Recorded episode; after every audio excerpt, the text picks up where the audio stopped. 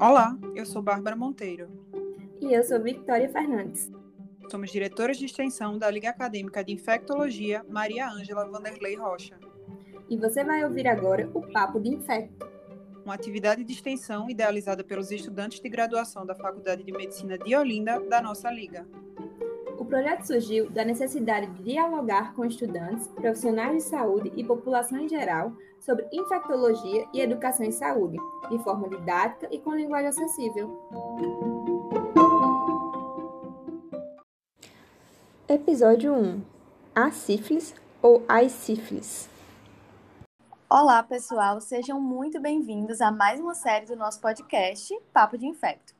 Não sei se vocês já estão reconhecendo a minha voz, mas eu já estive com vocês lá na primeira série, onde a gente falou um pouquinho sobre vacinas. Mas eu vou me apresentar de novo. Eu sou Sara Porto, sou estudante do quinto período da Faculdade de Medicina de Olinda e é um prazer estar aqui de volta com vocês, agora para falar sobre outro assunto também muito relevante na atualidade, que é sífilis. Hoje, o nosso especialista convidado é o Dr. Hector, que é ginecologista, obstetra e mastologista, e ele vai falar um pouquinho para a gente sobre esse assunto que, infelizmente, ainda tem uma alta prevalência em nosso meio. Olá, doutor Hector, seja muito bem-vindo ao nosso podcast. É um prazer tê-lo aqui e muito obrigada por aceitar o nosso convite. Oi, Sara. É um prazer. É, muito obrigado pelo convite que vocês fizeram. É, como você falou, essa é uma doença ainda muito prevalente no nosso meio e eu estou muito feliz de conversar um pouco com vocês sobre essa doença. Bom, segundo o último boletim epidemiológico de sífilis do Ministério da Saúde, de 2020, o número total de casos no Brasil foi de 115.371 casos. Então, doutor Hector, a gente está de frente a uma infecção que atinge, é, na maioria das vezes, adolescentes e adultos, né? Mas afinal, o que é que é a sífilis? A sífilis, ela é uma infecção bacteriana. Ela tem um caráter sistêmico e ela é causada pelo treponema pálido, que ela é uma bactéria gram-negativa do grupo das espiroquetas. E ela é uma doença é, totalmente curável né? Uma doença infecciosa totalmente curável. E ela, ela é uma bactéria que foi descoberta há muito tempo, Sara. Em 1905 já se descobriu qual era o agente etiológico da sífilis. Certo. Aí, a gente que, que faz o curso de medicina, a gente já sabe que tem alguns estágios. Mas fala um, um pouquinho para os nossos ouvintes. Quais são esses estágios que a sífilis passa? É o seguinte, a gente pode classificar a sífilis é de duas formas. A gente pode considerar do tempo de evolução da doença, que ela pode ser recente ou tardia, sendo recente com menos de um ano de evolução e a tardia com mais de um ano de evolução. E aí também tem outra, outra forma da gente dividir né, a sífilis, que é inclusive a que é mais conhecida, que seria em sífilis primária, secundária, a latente e a terciária. Então, esses são os estágios da sífilis. E como é que é as manifestações, assim, clínicas de cada estágio desse? É o seguinte, a primeira, é, como o próprio nome diz, né, é, o primeiro estágio seria a primária, então a primeira manifestação que o paciente vai ter. Geralmente começa com a erosão ou úlcera no local de entrada da bactéria. E aí, geralmente, quais são é, as principais regiões que tem entrada dessa bactéria? O pênis, a vulva ou vagina, o colo uterino, o ânus, a boca ou alguma outra mucosa. Essa erosão úlcera, né, ela vai ser chamada de cancro duro e ela geralmente se apresenta como uma lesão única, indolor, de fundo limpo, com a base endurecida e ela é rica em treponemas e geralmente acompanhada de uma linfadenopatia cervical também dolor. Então, geralmente a manifestação primária, o paciente ele, ele não sente dor nem incômodo, então muitas vezes ela passa desapercebida. Essa manifestação primária, ela tem uma duração geralmente de duas a seis semanas e muitas vezes ela desaparece espontaneamente, independente da paciente ter feito ou não tratamento. Já a manifestação secundária, ela vai surgir um, algum tempo depois. Ela geralmente surge de seis semanas a seis meses após a infecção, né, pelo treponema.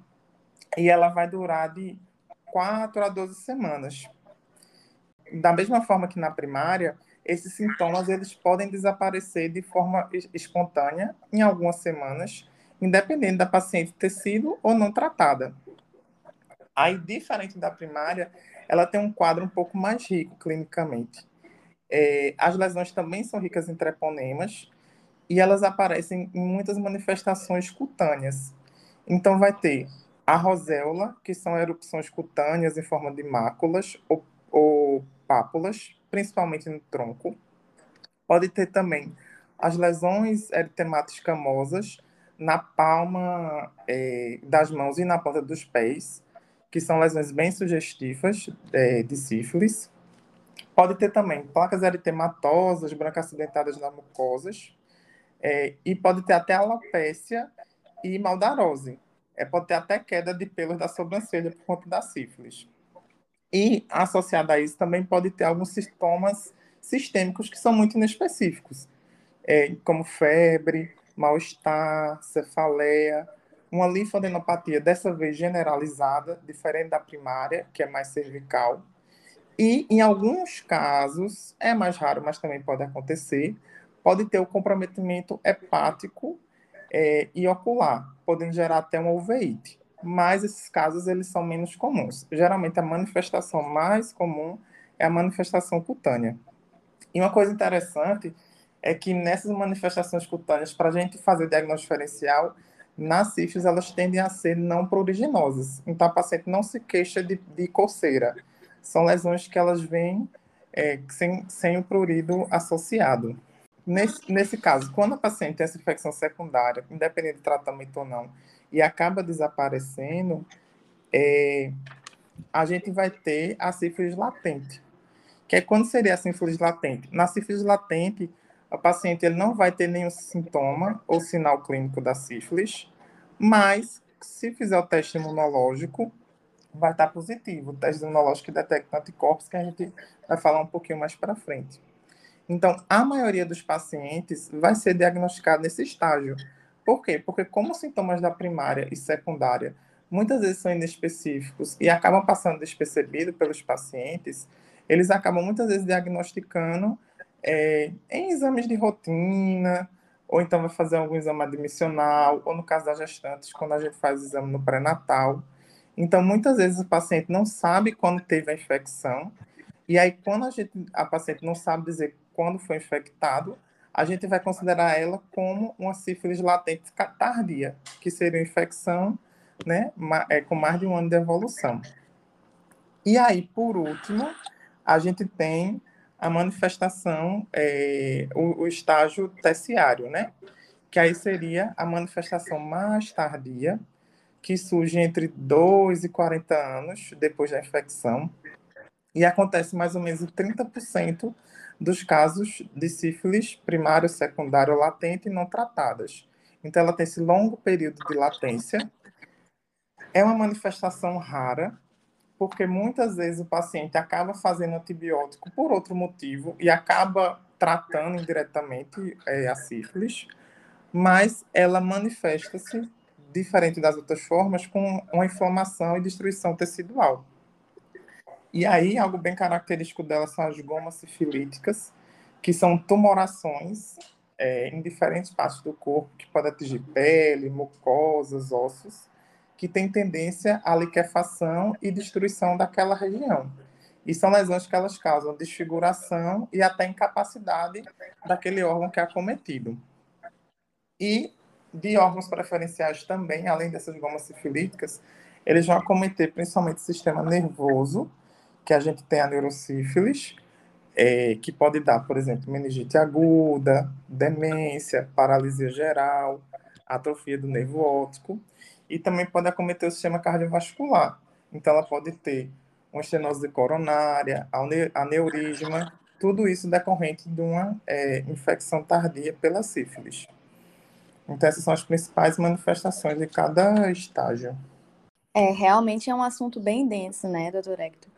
Mas é, deixa eu tirar uma dúvida aqui, até minha mesmo, com, com o senhor. A gente vê que, dependendo do estágio, aí vai ter manifestações diferentes e permeia aí por várias áreas da medicina, né? Desde ginecologia, a dermatologia, até a neurologia entrou aí. Qual é o profissional que vai fazer esse manejo da sífilis, esse acompanhamento do tratamento? Ou vai depender de, de qual estágio? Ou qualquer um desses pode fazer? Veja, a priori, como ela é uma doença é infecto-contagiosa, é, muitas vezes o infectologista ele vai é, ter o domínio do tratamento. Agora, dependendo da, da repercussão que tiver, como a, gente, né, como a gente discutiu agora, então se tiver alguma repercussão neurológica, alguma repercussão cardíaca, o especialista naquela, naquela área vai acabar entrando para ajudar.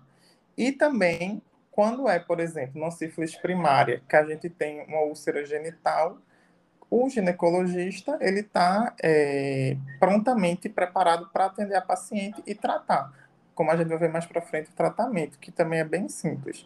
É, e no caso também das gestantes, né, que tiveram infecção com a sífilis, o obstetra também trata. Vários profissionais podem tratar, né, de uma forma geral, é, esse manejo, mas eu, a, acaba que centraliza muito no infecto e no ginecologista obstetra, porque é onde muitas vezes a paciente descobre, né? A segunda é, forma de transmissão mais comum hoje é a transmissão vertical, que é quando, no caso, que a gente tem as gestantes que elas são não tratadas ou tratadas inadequadamente. Então, nesse caso, a sífilis ela pode ser transmitida para o feto. E aí pode ser de duas formas. Pode ser tanto intrauterina, que é mais comum, que é quando treponemas, a bactéria ela passa pela barreira placentária e aí infecta é, o feto. Ou então, menos comum, mas pode acontecer, é durante o trabalho de parto, na passagem do feto pelo canal de parto, tiver alguma lesão ali, é, o, o bebê ele pode se infectar. Então, é, tem essas duas formas na transmissão vertical e tem duas coisas que influenciam nessa probabilidade de transmissão vertical. Tanto a duração da exposição fetal, então, se a gestante for diagnosticada, ela se infectar no começo da gestação e passar toda a gestação sem tratar, vai aumentar a chance do feto desenvolver né, a sífilis, ou então, e também vai depender do estágio de sífilis na gestante, porque, como a gente já falou, na primária e secundária, a chance de infecção é maior.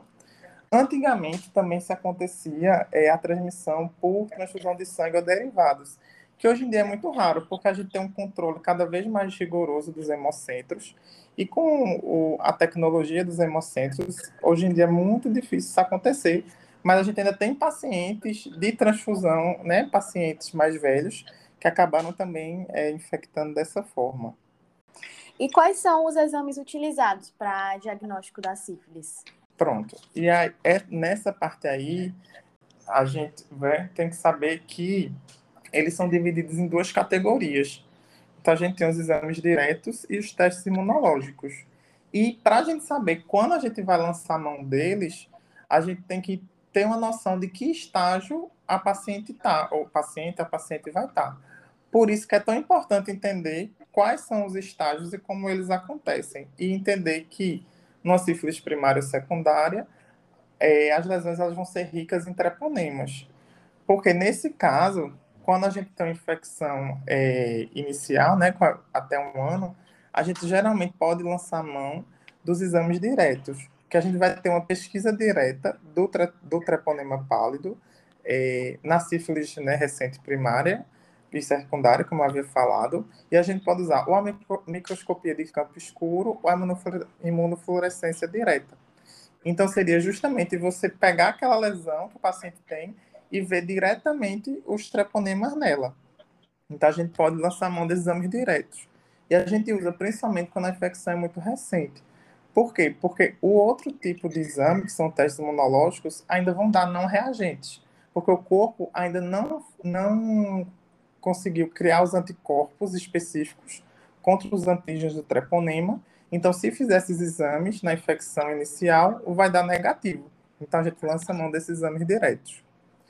Então, já os testes é, imunológicos, eles são os mais utilizados, porque, como a gente já falou, muitas vezes a paciente descobre a sífilis quando ela já está é, na fase latente, então a gente não vai conseguir ser tão útil os exames diretos. E esses testes imunológicos eles são divididos em dois tipos, treponêmicos e não treponêmicos. Os treponêmicos, eles vão detectar anticorpos específicos produzidos contra os antígenos do treponema pálido. Então, eles vão diagnosticar realmente anticorpos que só são produzidos pelo treponema. Então, eles são importantes para confirmar o diagnóstico da sífilis e eles são os primeiros a se tornarem reagentes. É, a desvantagem deles é que muitas vezes eles vão permanecer positivos mesmo após o tratamento. E isso pode acontecer o resto da vida do paciente. Ele pode fazer esse exame mesmo tratado adequadamente e ele vai ficar positivo. Então, eles não são exames indicados para monitoramento da doença durante o tratamento e após o tratamento. E uma vez que o paciente tem uma história de infecção por sífilis, a gente deixa de usar eles, porque eles vão ficar positivos, provavelmente. E aí, nesses é, testes treponêmicos, é, a gente tem alguns, como o FTABS, que é o teste de imunofluorescência direta, o teste rápido e o ELISA. O FTABS ele é um dos testes treponêmicos, mas atualmente, do contexto de SUS e posto de saúde, a gente usa muitos testes rápidos, que eles são testes treponêmicos e eles são práticos e de fácil execução. E em 30 minutos a gente tem um resultado. Então, muitas vezes, quando a gente quer né, diagnosticar e tratar de uma forma mais ágil, a gente lança mão desses testes rápidos como a triagem sorológica para sífilis no PSF. Já os não treponêmicos, eles, diferente dos treponêmicos que a gente falou agora, eles detectam anticorpos não específicos, antiocardolipina, para os antígenos do treponema pálido. E a desvantagem dele, como o anticorpo não é específico, é que pode dar falso positivo, como, por exemplo, em doenças reumáticas, na gravidez. Então, ele é um exame que a gente tem que ter cuidado quando, é, quando tem que ter cuidado quando não tem uma história e dá positivo para a gente fazer a investigação adicional. Esses testes não treponêmicos, eles são divididos em dois tipos. Eles podem ser qualitativos, que avalia a presença ou ausência do anticorpo, então diz só se está presente ou se está ausente. E tem os quantitativos, que são os mais utilizados, que eles avaliam a titulação dos anticorpos, que pode, inicialmente, é de 1 para 2 até 1 para 64, 1 para um, é, cima disso. Né? É, esses não treponêmicos, eles demoram um pouco mais a ficar reagentes, eles geralmente ficam a partir de 1 a 3 semanas após a infecção com treponema. E o mais é, comum, o mais conhecido, na verdade, o mais empregado é o VDRL. Mas a gente também tem outros, como o RPR e o Trust. E o VDRL, lembrando que nas fases é, tardias, né, ou seja, com a com infecção é, depois, após a, desculpa, a infecção depois de um ano, ele pode ter um título baixo, uma classe baixa, como por exemplo de 1 para 4. É, e aí, se a gente não souber a data da infecção, a gente vai considerar né, uma sífilis latente tardia. E uma vantagem desses testes quantitativos, os não treponêmicos quantitativos, é que eles é, são importantes para é, diagnóstico e o acompanhamento, o monitoramento da resposta ao tratamento. Por quê? Porque a queda desse título, então, por exemplo, de ir um, de 1,64 para 1 para 2, ele vai mostrar o sucesso terapêutico. Então, eles também são importantes. Mas, né, juntando todos esses exames, né, que eu falei, alguns, né, essa, essa cascata de exames, como é que vai confirmar esse diagnóstico? Na verdade, o diagnóstico ele é confirmado com um teste não treponêmico, mais um teste treponêmico. E o Ministério da Saúde, ele fala que a ordem de escolha entre um ou outro vai depender do serviço da disponibilidade do serviço. Então, como eu falei, hoje em dia, muitas vezes, a gente tem um teste rápido, que é um teste treponêmico, que ele está disponível né, em âmbito de atenção primária no SUS. Então, geralmente faz o teste rápido, que o resultado sai em 30 minutos, então na própria consulta, e vindo reagente, é solicitado um teste não treponêmico, geralmente o VDRL, para confirmar o diagnóstico e iniciar o tratamento. Certo. Então, é, doutor, a gente, no nosso período, a gente já está atendendo ali no, na clínica escola da faculdade e geralmente quando vem é, adultos jovens com vida sexual ativa, a gente pede esse VDRL, né, dentre os exames ali que a gente pede. Então, no caso, se viesse para a gente um resultado alterado desse, só ele, a gente não poderia diagnosticar sífilis? É, se vier só um teste alterado, no caso? Isso, só o VDRL, por exemplo. É, veja, o, o Ministério da Saúde, ele deixa bem claro que, assim, o adequado é você realizar um teste não treponêmico com não treponêmico. Mas na indisponibilidade, se você tiver só um dos dois e ele for, você, e ele for positivo, você considera aquele paciente diagnosticado com sífilis. E aí você pode tratar. Você está cobertado. Os níveis de penicilina, eles devem ser é, 0,018 miligramas por litro para ser considerados é, suficientes para o tratamento. E eles têm que correr mais ou menos entre 7 a 10 dias na sífilis recente, né? E uma duração um pouco mais longa na sífilis tardia. E é um tratamento muito simples, pode ser feito no próprio né, ambulatório, no próprio PSF, e vai diferenciar de acordo com o tempo de duração da doença. Então, a gente vai ter, no caso da sífilis primária, sífilis secundária e na latente recente, ou seja, a gente vê o diagnóstico com até um ano de duração, a gente vai usar a penicilina G benzatina, 2,4 milhões de unidades internacionais. Ela é feita intramuscular, dose única. Geralmente, como é que é, como é, que é feito? A gente divide essa dose, ou seja, 1,2 milhão unidade internacional, em cada glúteo. E ela é aplicada em um momento só.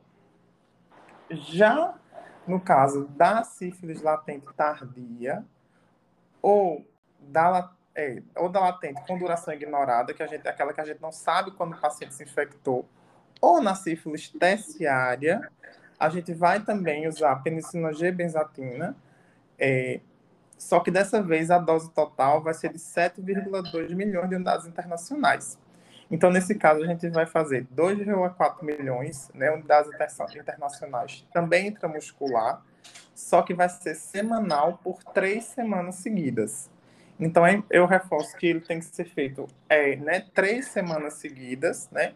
Então, não pode ficar espaçando, porque senão não vai considerar né, adequadamente tratado. E continuar aquele mesmo esquema de 1,2 milhão de unidades internacionais em cada glúteo, somando 2,4 milhões a cada semana, e fazer três vezes. E no caso da neurocífilis, aí o tratamento muda um pouco. Por quê? Porque nesse caso vai precisar de uma dose maior para atravessar a barreira, né, é, hematocefálica, e aí então a gente vai precisar é, da, nesse caso não vai ser mais a penicilina benzatina, vai ser a penicilina cristalina. Vai ser de 18 a 24 milhões de unidades internacionais por dia, dessa vez intravenosa, por 14 dias. E essa, essa dose ela é diluída de 3 a 4 milhões de unidades internacionais a cada 4 horas.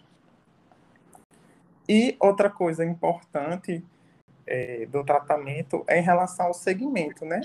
Ao acompanhamento. Lembrando que se a paciente tiver é, alergia né, à penicilina benzatina, a gente vai ter outras drogas é, que pode usar. Então, a gente pode usar a doxiciclina ou a ceftriaxona. Né? Então, a gente não, é, não é a única droga, embora seja a droga de escolha, mas no caso de alergia, a gente pode lançar mão de, de outras medicações. E o acompanhamento é feito, como a gente já havia falado, com VDRL. Então, geralmente, para gestante depois de um mês e para os pacientes não, para os pacientes não gestantes, depois de 60 dias, a gente faz o VDRL para ver se houve queda da titulação. Certo. Então, assim, a gente vê que é uma doença curável, né? Com um tratamento aí específico. E, assim, acho que a gente já falou sobre quase tudo, só não falamos ainda sobre a prevenção, né? Como é que a gente pode fazer essa prevenção aí da, da sífilis? Pergunta importante. É, que, inclusive, né, antes de, de, tratar, a gente tem que tentar prevenir. Como ela é uma doença né, infecciosa, a gente tem condição de é, impedir que ela se dissemine e aconteça. Então, como a gente já falou, a principal via de transmissão hoje é o contato sexual. Então, a principal forma de, de prevenir ela é usando métodos de barreira. Então, a camisinha, que é o condom masculino, é a principal forma de prevenção, mas a gente também tem o condom feminino, por exemplo, que é outra opção. Então, o método de barreira, o método é, anticoncepcional de barreira, é a principal forma de prevenir é, a infecção. E também, no caso da é, a segunda forma mais comum de transmissão, que é a transmissão vertical, é importante a gestante ela fazer exames dela do pré-natal, que aí inclui o VDRL, o teste rápido. Então, tanto na primeira consulta como no segundo e terceiro trimestre, ela vai fazer esses exames para fazer o rastreamento e, se for, e caso der positivo, ela prontamente tratar. Porque a principal forma de, de impedir a transmissão vertical é o tratamento é, precoce e eficaz da sífilis na gestante, caso ela já tenha pego. E também tratar o parceiro. Então, essas duas são as principais coisas: é usar a camisinha e fazer o rastreamento de sífilis na gestante. É. Então, muito obrigada, doutor Hector. Eu acho que a gente falou as coisas principais e mais importantes que a gente deve conhecer sobre a sífilis, né? Desde o que é até o tratamento. E, infelizmente, ainda é uma infecção com alta prevalência em nossos meios, aí, principalmente em adultos jovens. Mas que a principal forma aí é a prevenção e eu acho que o nosso podcast aqui, levando essa informação, já é um, uma forma também de, de prevenção, né? Então, as pessoas ficarem mais cientes, terem esse tipo de informação, já é muito importante. Então, muito obrigada. Por nada, Sara. Como disse, foi um prazer estar aqui falando sobre essa doença, né? E reforçando mais uma vez que a principal forma da gente quebrar esse ciclo dessa doença é a prevenção. E como você falou, o adulto jovem, né? A gente viu, na verdade, uma disseminação dessa doença atualmente nos adultos jovens. Então, mais uma vez, reforçando o uso do método de barreira, a camisinha, como prevenção não só dessa infecção, como das outras infecções sexualmente transmissíveis, né? Para a gente tentar é, conter esse alastramento, né? Hoje, dessas infecções, né? E tentar mudar esse, esse é, quadro epidemiológico, como você falou, né? No começo então, muito obrigada, doutor Hector. E eu vou aproveitar a deixa aqui, que o senhor falou sobre prevenção e outras infecções sexualmente transmissíveis, para falar que nós já temos uma série que falou só sobre HIV AIDS. Então, se você não ouviu ainda, corre lá para ouvir. Não fui eu que apresentei, mas Cris, outra integrante da liga, brilhou lá apresentando e tirou com o doutor é, João Batista muitas dúvidas lá da galera, tá? E a outra série que eu apresentei, que foi sobre vacinas, com a professora Maria Ângela, tá muito rica também em informações. E falar também para vocês seguirem as nossas redes sociais, tá? Arroba Papo de Infecto Podcast e arroba LainFMO. Um beijo e até o próximo episódio.